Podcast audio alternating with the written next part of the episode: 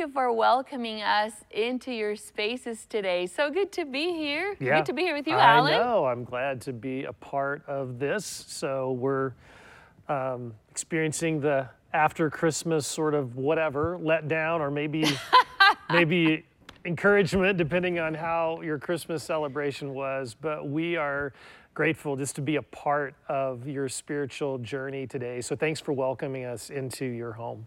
Yes, for sure. And if you're not getting communication from us, emails, we would love for you to stay in the loop, and you can do that by simply emailing info at cccgreeley.org so you can be in the know of what's happening here. You can always go to our website too under coming up and see all the things that are going to be happening now. Yeah, this weekend's a little unique in that we are not having any in person services this weekend. We wanted to give our volunteers and staff a much deserved, well deserved break. Um, and so we recognize many of you are engaging online, maybe when you're usually here in person. And so we want to especially welcome you um, as part of our, our worship experience today. Yeah. And through the month of December, we have been highlighting this journey we've been through in 2020 and all the things that God was doing. God was at work, pandemic or not. And so we have one more ministry that we'd like to highlight here today. So take a look at this. So when I realized everything had to change about the way I'd been doing ministry for the last 15 years, you know, that, that there was a sense of frustration, there was a sense of um, fear to a degree, if I'm being honest. That quickly actually turned to uh, anticipation, hope, and joy over what this new, unique opportunity presented us with. My feelings were we are the perfect church for this because we're constantly adapting and changing the way that we do things and how we do things. I think one of the biggest things that I held on to right at the start of all this unfolding was I knew deep down that God was not worried. He is going to continue to move through his people no matter what situation his people are in. Who would have thought that a student ministry could grow during a time of a national global pandemic? You know, at the beginning of summer, we launched these things called house parties. And here's like the beautiful thing it took our large student ministry and it allowed us to take these students and to put them into these like groups with 15 to 20 other kids, a couple leaders who know them. And, and it's basically a small youth ministry. So instead of being one mass ministry, we are a bunch of small youth ministries. And the beauty is this students who come, they're known. It's like, no, we know your story. We know how to pray for you by name. We know what's going on in your life. We get to actually walk with you through that week by week. And it has just been so beautiful to see the community that has developed in all of these different house parties we have. What I've noticed about college students, they have lots of time, and most of them have very little money. So time is what they give. Seeing the impact of that time that they've given has been incredible. There are groups of college students meeting with refugees from Africa and helping them acclimate to an entirely different culture and way of life that they're used to. And they just see a need, and without thinking, they just give up what they have to meet that need uh, in such a selfless way has been really inspiring to see. The program isn't the goal, the people are, the relationships are. Uh, and so for me, my hope is simply this: is I want to keep Jesus the main thing. I want to keep relationships the main thing. I want to keep discipleship the main thing. And I'm excited that we've got amazing leaders who are passionate about this, who give up time to be a part of this. We've got parents who are hosting these house parties who are excited about this direction.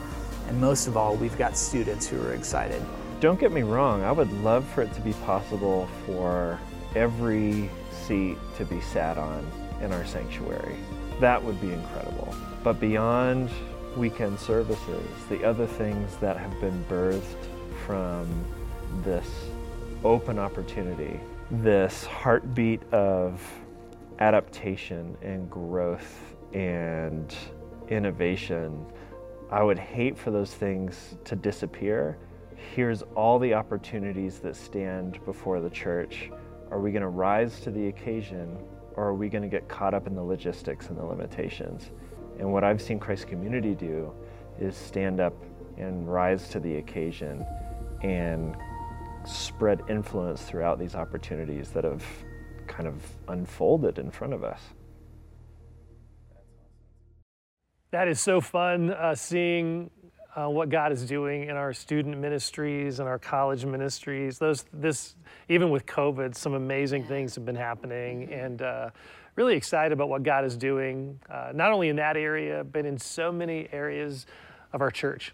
And uh, we want to, again, just invite you to partner um, in what God is doing through your generosity. That's the reason that any of these ministries are happening. It's through our collective generosity as a church. Raylene and I love investing in um, this church financially, and we know so many of you um, are investing as well. And so I want to just remind you we're um, this is kind of we're nearing year end, obviously, and um, we are uh, in, a, in a situation where we're still behind budget and needing to really close that gap. And so we would just ask you to pray, ask the Lord if He would want you to um, be a part of closing that gap and tr- strategically investing in what God is doing here at Christ Community. There are a number of ways to give. You're familiar with that.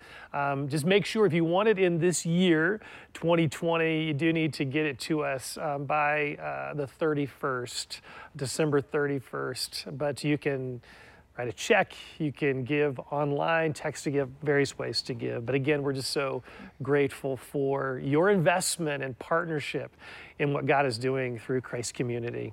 Yeah, for sure. So, we're going to get ready to go into our message here. KJ is actually teaching today. And if you're watching this on our online experience on the Church Online platform, he's here in the chat right now. So go ahead and connect with him and share your thoughts as he is teaching. Um, but I want to pray for you. Let's pray together so we can center our hearts and listen to this word that God has for us today. Jesus, we come to you longing for more. We long for more of you. We want to experience the reality of your presence today as we intentionally set aside this time to connect with you, to listen to you, and to pay attention to what you're doing, to what you want to do in us today, through us. So open our hearts. Here we are, Holy Spirit. I bless my friends that are here with us right now. Fill this place where they're in. In Jesus' name, amen. Enjoy the message. We are at the point that 2021 is almost here. It feels kind of like ever since February of 2020, everyone has been pointing to 2021. Like it is almost here. You can taste it. And furthermore, it's the time that people are beginning to say, it's a new year. Thank God it's a new year. Everything is going to be different. Everything is going to change. And I think I personally have that perspective every year.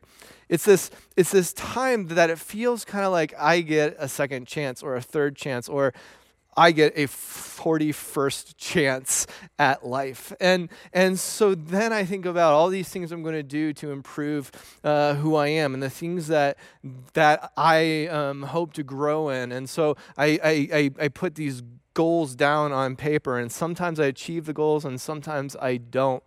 Um, but it feels as if there's um, th- this like theme of hope that's in the air because everything else has been disappointing.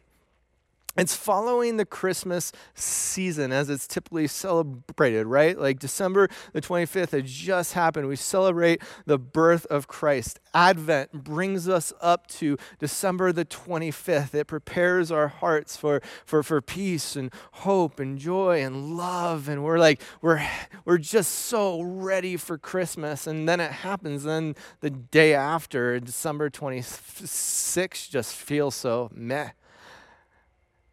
And then we go into this season that's like the season of searching or hoping, or we don't know the thing that we're actually supposed to be doing during this season.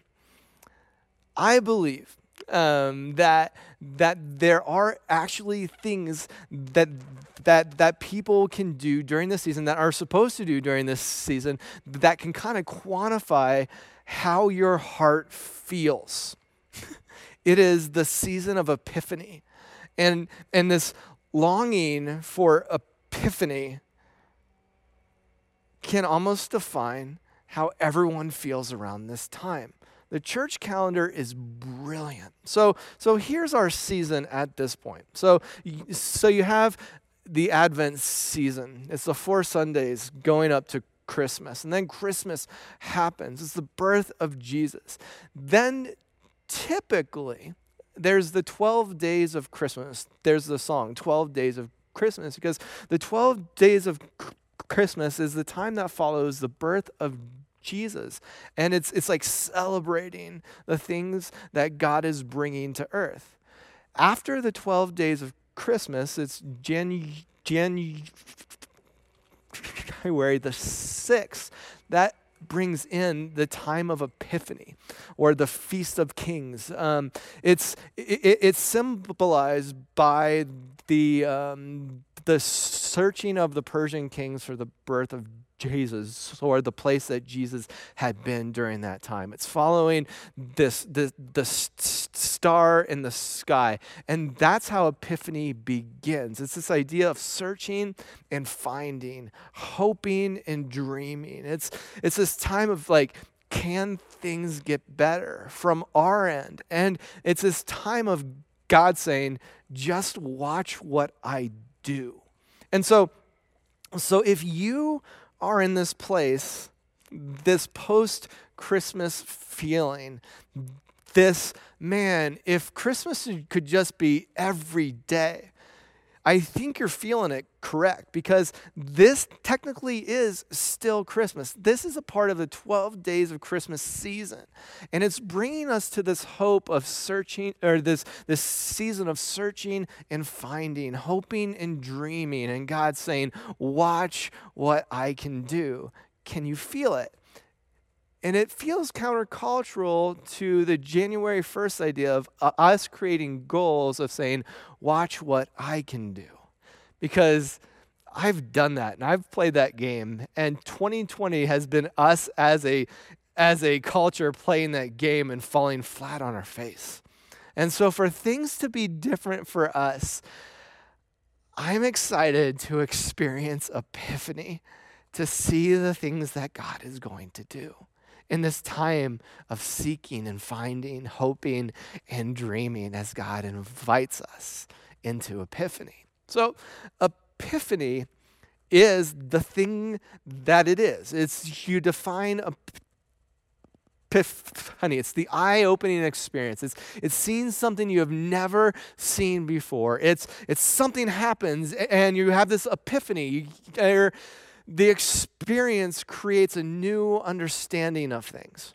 How incredible is it that epiphany and the practice of epiphany and, and the experience of epiphany happens every year? It's almost as if God says, You don't know everything. You haven't experienced everything, and there's so much more out there.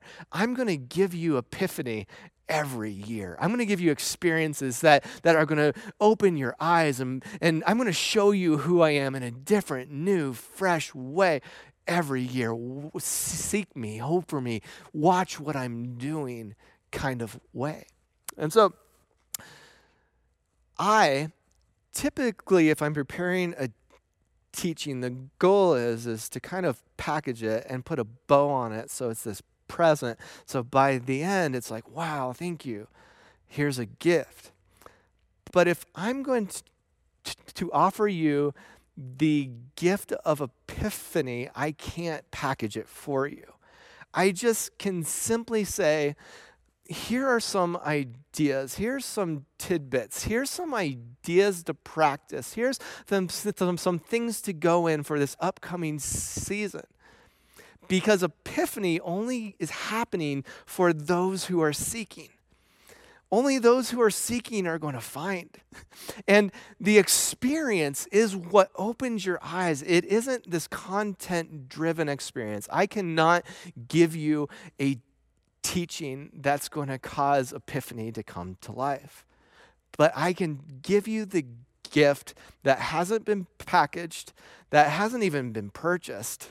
I can give you the inspiration the, the thing that's behind the gift that inspires me that says, We are longing for epiphany. We are longing to see what God is going to do because God is making all things new.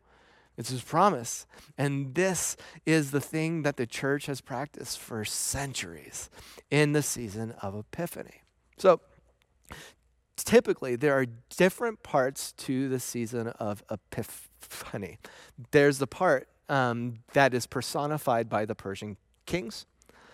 And that part is, is central to this idea of God is light. He is hope. He is to be sought after. He is king. Uh, the Persians come and they find Jesus as king and they proclaim Jesus is king. It's a very tactile present type of thing. Then the second part of Epiphany is about John the Baptist and Jesus being baptized by John and God proclaiming Jesus as his son. So Jesus is God. Then the third part is the part of Epiphany that that that, that Jesus in John 2 takes the the barrels of water and he blesses them and turns them into wine. And it's this idea that Jesus is making all things new. And so he performs miracles. He takes these things and, and turns it into divinity. Like it's this beautiful idea. So there's this idea, the first part of Epiphany is that Jesus is king, then Jesus is God, and then Jesus is making all things new. Doesn't this sound kind of like a theme that we all have been been like dreaming of and we're all feeling especially going into 2021. So I'm going to unpack just just a bit these different themes of epiphany, hoping that you at home are going to engage these. Um, that that during this season, as you are creating goals, as you are pressing into Jesus, that you are going to begin to, to, to, see him, that you are going to begin to experience him, and that you experience the true season of epiphany, seeing the things that he can do compared to the things that you can do. This is a big difference. So, the first part, the season of epiphany as to the Persian kings. The Persian kings had a prophecy from the prophet Daniel at, in 600 BC. So, 600 BC, there was this prophecy about a king coming, a Messiah coming. And, and they had this idea that there would be a star in the sky that would point the place of the coming king. What is incredible to me at this point and in the, this whole package it's there's a huge time gap between the time of the prophecy and the time that the Persian kings found Jesus 600 years during that time, there are 40 generations, 40 generations of Persians who are staring at the sky, who are studying the st- st- st- stars, who are, who are telling of the prophecy, who are hoping and dreaming. And then all of a sudden, you have to think, like, what would it be, I mean, like, how would it feel to be the Persians who actually saw it happen? Because that prophecy got passed down and passed down, passed down, passed down, passed down. 40 gen er, generations are passing this down, and to be the people who are like, yes, it's time, it's our time, and to go on a journey following a star how uh, it seems silly. Like, like put it in perspective. Some of the most incredible people came from the Persian Empire. Like the Persian Empire was killing it. They were successful. And they, even at that time, they followed the star. They would have hope in a star that was prophesied. There is something really beautiful to that, that these people go on a journey. They pack up their caravan and say, I am following that. And someplace under that is going to be a king that's going to bring hope to the world. What would it be like to be people who keep our eyes on heaven? Who will say, I am following that because my eyes are in Jesus because in Jesus, He is the King that will make all things new. In times of chaos, in times of hardship, in times of hope, in times of joy, my eyes are on Jesus, and this is our time. Because of the things that have been passed down to us, we are given this gift, this beautiful gift of keeping our eyes on Jesus because he always keeps his promises. This idea of Jesus is king. is the first part of the season of Epiphany. The Persians come and they're from a totally different country, a different like faith background, a different, and they are the first people to come before Jesus and say, "You are king," and they give him gifts. Be- being a king is something very present and something um, that's very tactile. It's it's uh it's here on earth. It's this idea that Jesus is king. Like that's the thing the Persians were saying, and that's the thing that King Herod thought too. Is you know king of the earth. It's a very present thing. And to say that Jesus is king is saying that Jesus has the ownership of everything here. I'm, I'm going to serve Jesus as king. The things he says, I will do. I am, I am his servant. Like it's like that idea. And f- for these people on a journey to bow down before a baby and say, I will serve you. What a beautiful posture. This is how Epiphany begins.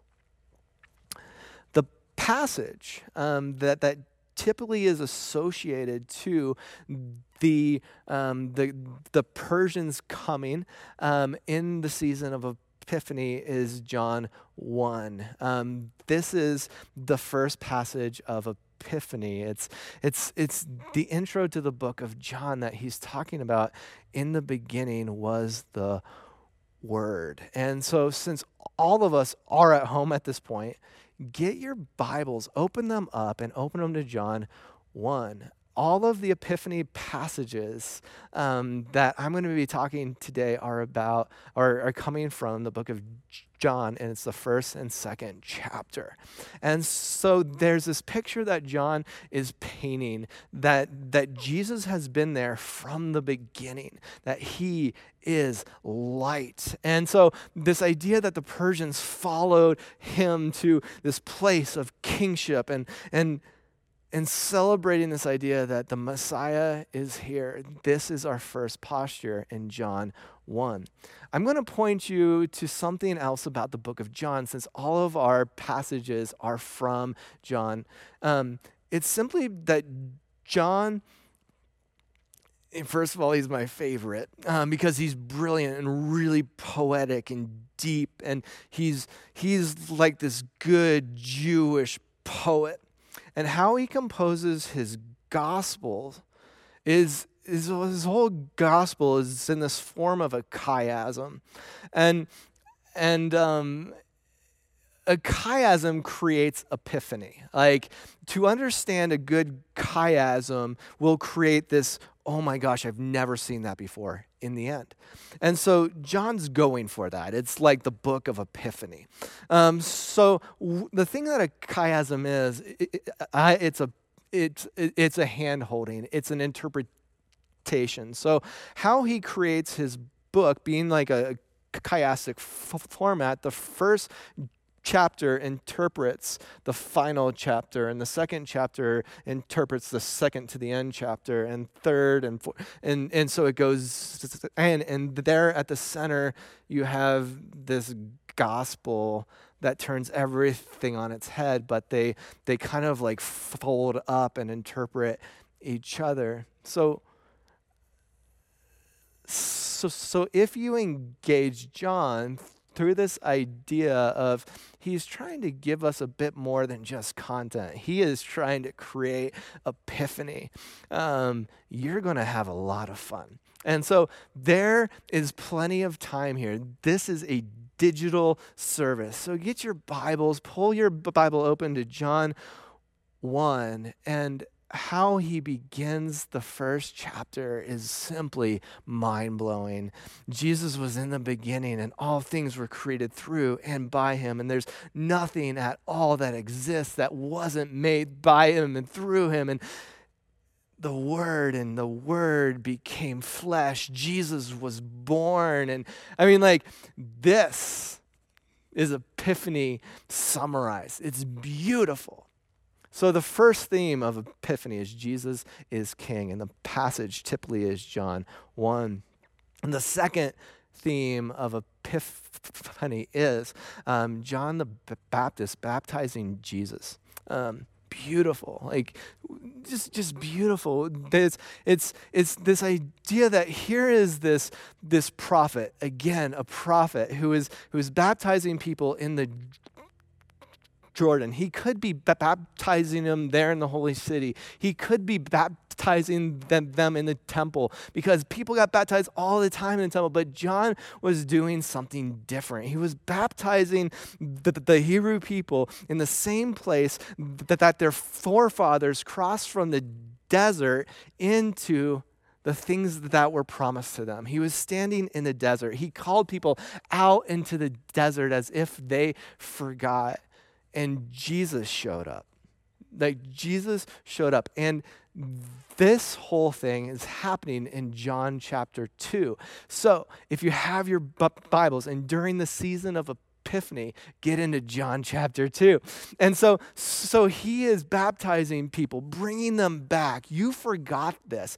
And Jesus shows up. And again, Jesus could have been baptized in the temple. Jesus could have been baptized in the holy city, but he was going after a different type of baptism, and it was the baptism of John. As if he also is a part of this idea that he didn't want people to forget. And so during his baptism, an epiphany happens. Just as epiphany happened for the Persians, they sought and they found, and there was the wow epiphany. During the baptism of Jesus, so Jesus is coming. John seeds him and he says, he proclaims, Behold the Lamb of God wow. I mean, like, can you even imagine, uh, first of all, being John, to be able to say that for the first time in history, pointing at God Himself, saying, Behold the Lamb of God. The epiphany that happened for everyone who was there. The epiphany that happened for John, like, oh my gosh, it's here. And there comes Jesus towards John with the intent of being baptized. And John baptizes him, and as he comes up, the, the heavens open up, and a dove descends upon Jesus, and the dove stays there. And there's an audible voice from heaven saying, This is my son in whom I am well pleased. If you think about an experience that changes perspective, you think about an experience that inspires you, you think about an experience that says, everything will be different from this point on. It is heaven itself saying, This is God, right? So the second theme of epiphany is that Jesus is God. The first thing was that Jesus is king. Jesus is king. How would things be different if you truly believed Jesus is king? How would things be different? Like, really, really different. If you heard heaven proclaim and point out Jesus is God. Man, love it. Like, I love it. What would it be like to sit in that understanding that everyone else there saw and what they all felt as God spoke the greatest epiphany of all time? Jesus is God. Then it turns us it turns us to the end of John chapter 2 the, the passages of epiphany hold hands. They're the first two chapters in the book of John. And so they point us towards the city of Cana. And so in Cana th- there's this party that's happening. There's a couple who had just been married and there's there's wine um, that's being served, and that's kind of like the big deal is is fine, It's expensive. It's valuable. It's the centerpiece of a party, and the party hadn't been, over. It hadn't even been close to over, and they had been all out. And so um, there's this party that's happening that, that they are all out, and and then people began to panic, and and Mary, the mother of Jesus, comes to Jesus and says, You have to do something. I'm always curious as to the expectations that she had of Jesus. I mean, like, did she actually expect him to fix the problem? And I don't know. I guess she did. And at that point, there was this tension that Jesus had of should I do anything? so is it the time that I should show who I am? As if by doing doing something, by solving this problem, this party problem, this wine problem, this heaven on earth problem, this is the point that the chiasm begins to play into effect. And I'll show you in a second. Because the thing that happens is Jesus chooses to fix the problem. And this is the third theme of Epiphany. Jesus tells tells his disciples to go over to these big vats containing water.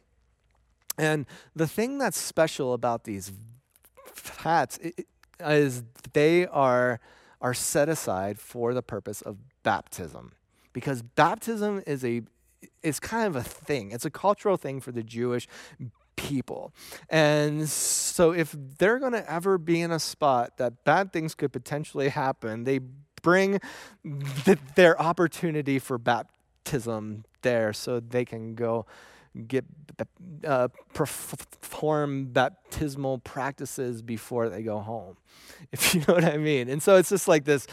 Uh, it's interesting. And so there are these barrels of baptismal water.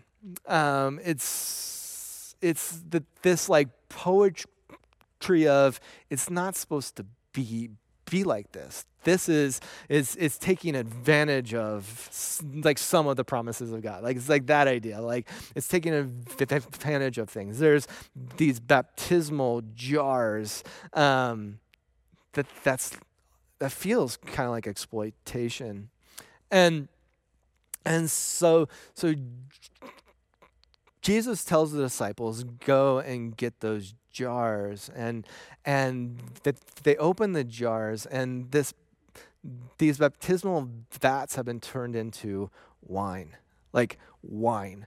And and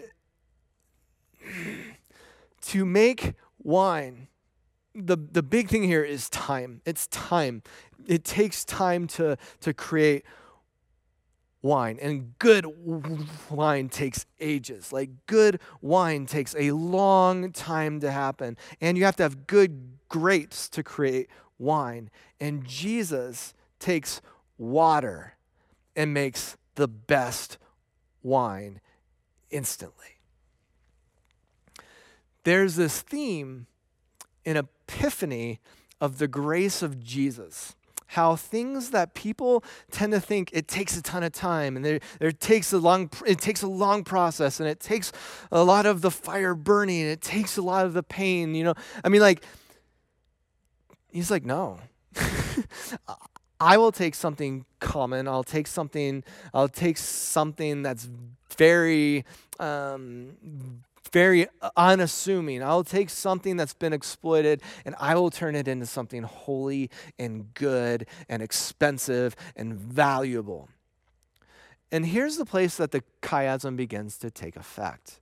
It's this turning point because the chiasm, so the first chapter parallels the final chapter, and the second chapter parallels the second to the end, and the third, and so on. The, the chiasm for um, the first the first miracle of Jesus, it it's telling the story at the end of the crucifixion of Jesus. It they hold hands. This interprets this, and this interprets this. There is this coming together. There's a party that is happening. There is a, a heaven coming to earth. There's a bride and there's a bridegroom. And and things are are like the promises of God are being manifest and to summarize all of it is water turning into wine. It's this idea of the grace of God. It's the things that are common are becoming uncommon. The things that have been poor are now the most expensive. The, this, this miracle of this thing that that you could just pour or get, get a cup of from anyone has turned into this thing of the most expensive wine a person could get. It's this idea of time and grace and beauty and all things are being made new. The third theme of Advent is Jesus is making all things new. He's, he's making all things better. He's making all things whole. He's making all things really, really, really good. So Jesus is king, Jesus is God, and Jesus is making all things new. And the chiasm continues on. We, we take the story of John the Baptist and, and how, how it's this story of, of, God proclaiming, This is my son in whom I am well pleased. And, and John and the epiphany of, of all the people seeing what is happening and saying, Oh my gosh, is this God? The chiastic handholding is the tomb is empty and peter and the disciples are going to the tomb and it is gone and, and the body of jesus is gone and they are having an epiphany is this god and so the story of the baptism par- parallels Easter, and the tomb is empty, and Jesus is risen as he did in his baptism. And of course, you have the story of Epiphany at the beginning when all things that the, the, the in the beginning was the word and the word and all of that that stuff and the epiphany st- story at the end of John is a st- story of, of Jesus telling Peter, it's your turn. It's it's your turn.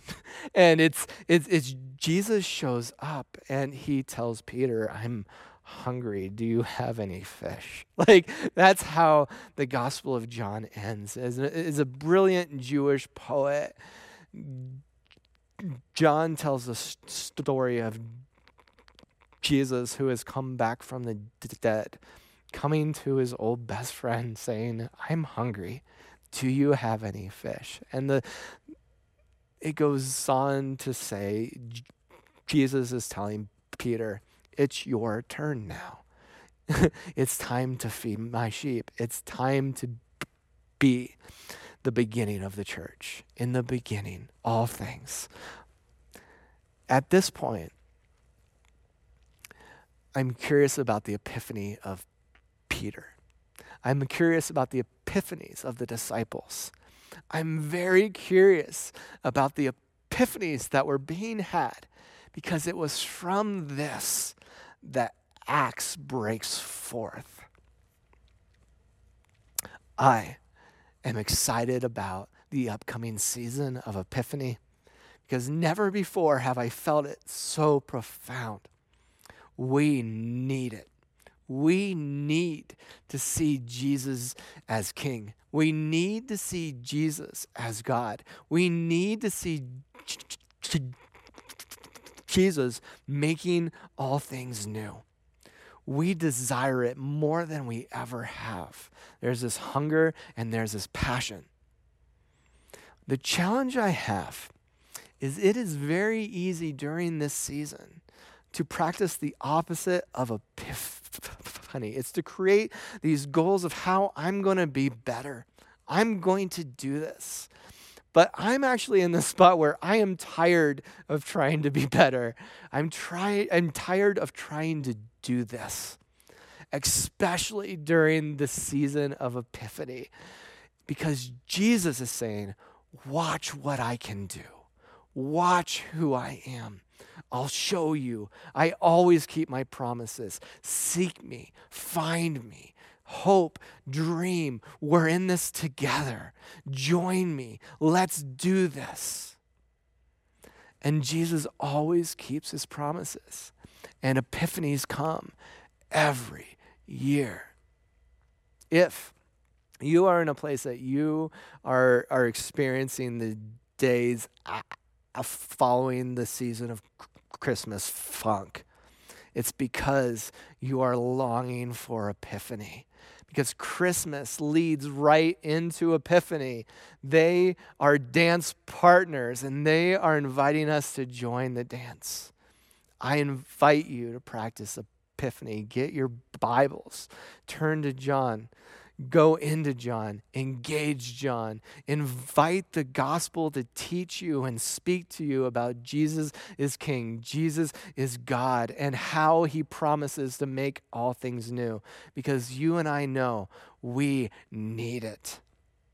Thank you for, for the opportunity to speak and to be here thank you for the opportunity to journey alongside you because we are all just pointing towards heaven, keeping our eyes on Jesus and saying, It is time, and under him, he is making all things new.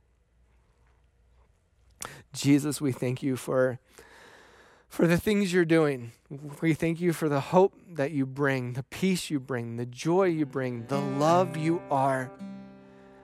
We are watching you. We desire you. We hunger for you. Show us the things that you are doing. Bring epiphany to our soul. Inspire us to tell the stories that you are participating in. Jesus, you are King.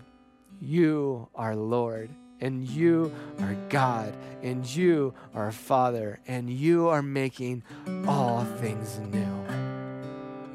In Christ I pray, in Christ I proclaim.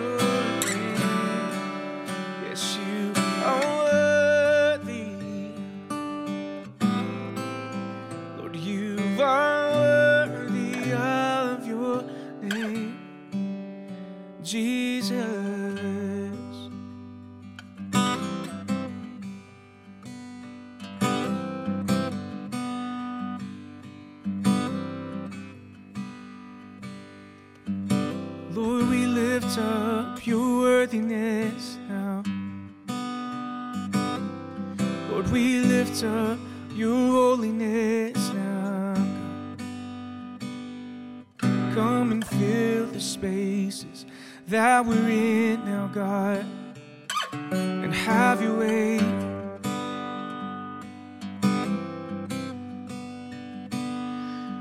Come and feel the spaces that we're in now. Come and feel the spaces that we're in now. Come and speak to your children now.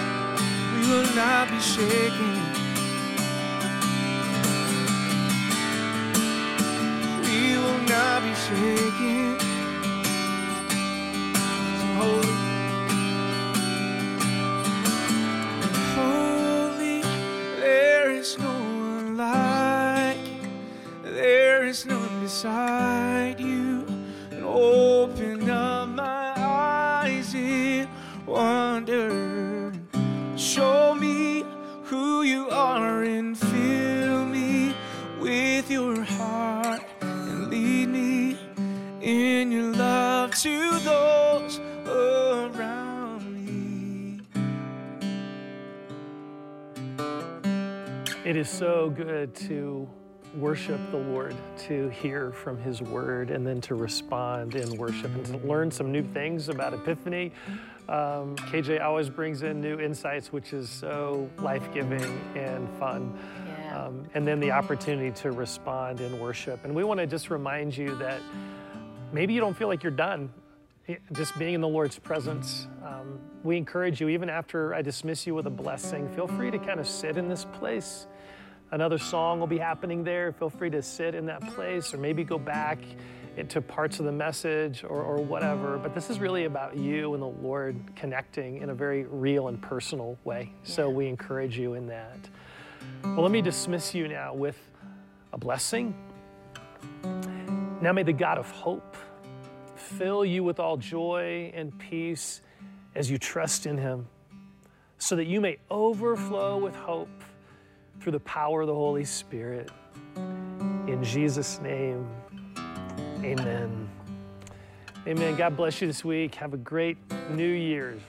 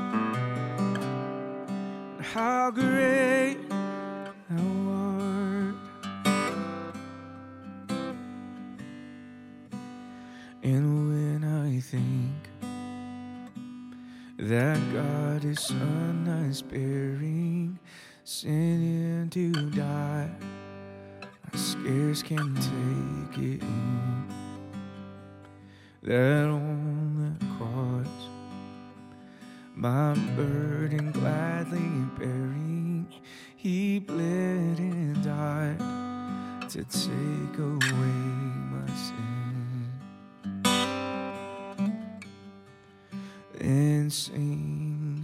My soul,